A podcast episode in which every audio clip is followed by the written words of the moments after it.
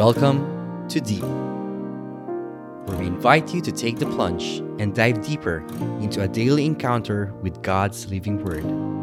Journey with a collection of personal reflections of other souls as we all draw nearer and deeper to God's heart. Good day, brothers and sisters. This is Brother Roy, and welcome to another Sunshine Saturday episode of Deep. Please join me as we reflect in today's Gospel from the book of Matthew, chapter 5, verses 43 to 48. You have heard that it was said, You shall love your neighbor and hate your enemy. But I say to you, Love your enemies and pray for those who persecute you, that you may be children of your heavenly Father for he makes his sun rise on the bad and the good, and causes rain to fall on the just and the unjust. For if you love those who love you, what recompense will you have? Do not the tax collectors do the same? And if you greet your brothers and sisters only, what is unusual about that? Do not the pagans do the same? So be perfect just as your heavenly Father is perfect. The Gospel of the Lord. Hello, brothers and sisters. I hope that you are all doing well. Sa tuwing nababasa ko tong scriptures na to, talaga namang naaalala ko yung mga taong nakagawa ng pagkakamali sa akin. At ganoon din yung mga taong nagawa ko ng pagkakamali. Sa chapter 44, sinabi sa atin ng Panginoon na mahalin mo ang iyong kaaway. Bilang tao, napakahirap nitong gawin mag-isa. Pero kung ilalagay natin at pananatilihin natin si Kristo sa buhay natin, magagawa natin ito.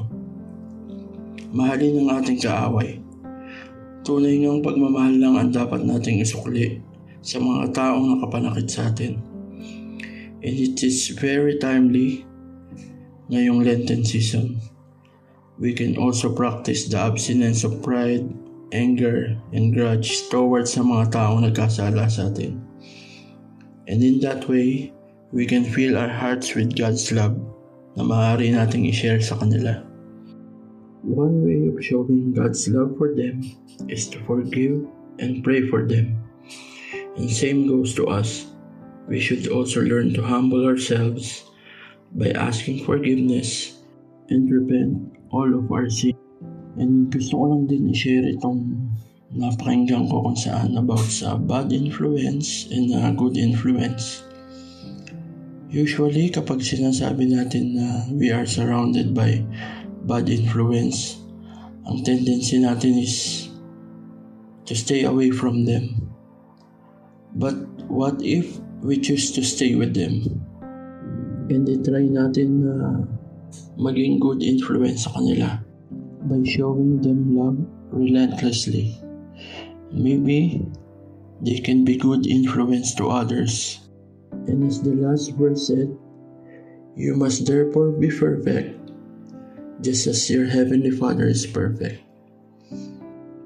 We as a Christian, we must follow the way how Jesus lived his life here on earth.